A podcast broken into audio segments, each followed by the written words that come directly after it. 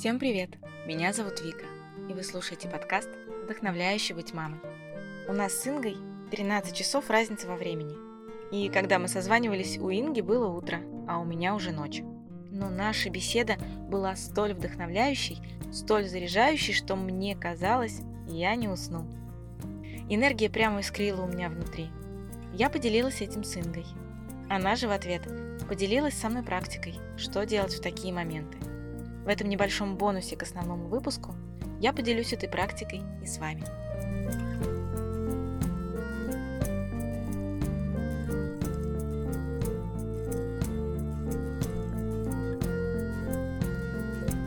Вот, между прочим, у тебя утро, а у меня вечер. Ты меня сейчас так завела, как я буду спать вообще? Да, да, я понимаю. Давай, расскажи. Распредели энергию просто по всему телу, прям проведи ее, прям от пяточек до макушки. Это, кстати, тоже очень важно, когда энергия вот такая сильная, люди получают отклик, их будоражит, и мы не, нас не научили работать с энергией, как с ней справляться. И у кого-то это про «надо что-то срочно пойти сделать, у меня такое вдохновение». И человек идет и опять думает, что он сейчас там горы свернет, но на деле горы он не сворачивает, энергия уходит, и он такой, ну вот, как будто бы мне надо опять пойти сейчас, и, ну, как, как допинг, знаешь, подсаживается на что-то.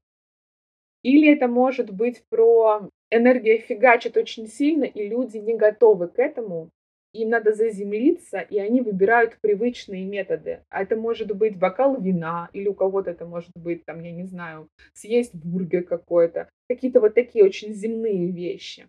Как бы и они гасят эту энергию. А по-хорошему ее можно просто распределить. Просто сесть, занять удобную позу, прикрыть глазки и прям попредставлять, как энергия в виде вот этого свечения или какого-то потока, воды, как угодно. Просто попредставлять, как вот как в детстве мы представляли, спать ложась, какой я стану, когда вырасту, так же и здесь. Просто попредставлять, как эта энергия гуляет по телу.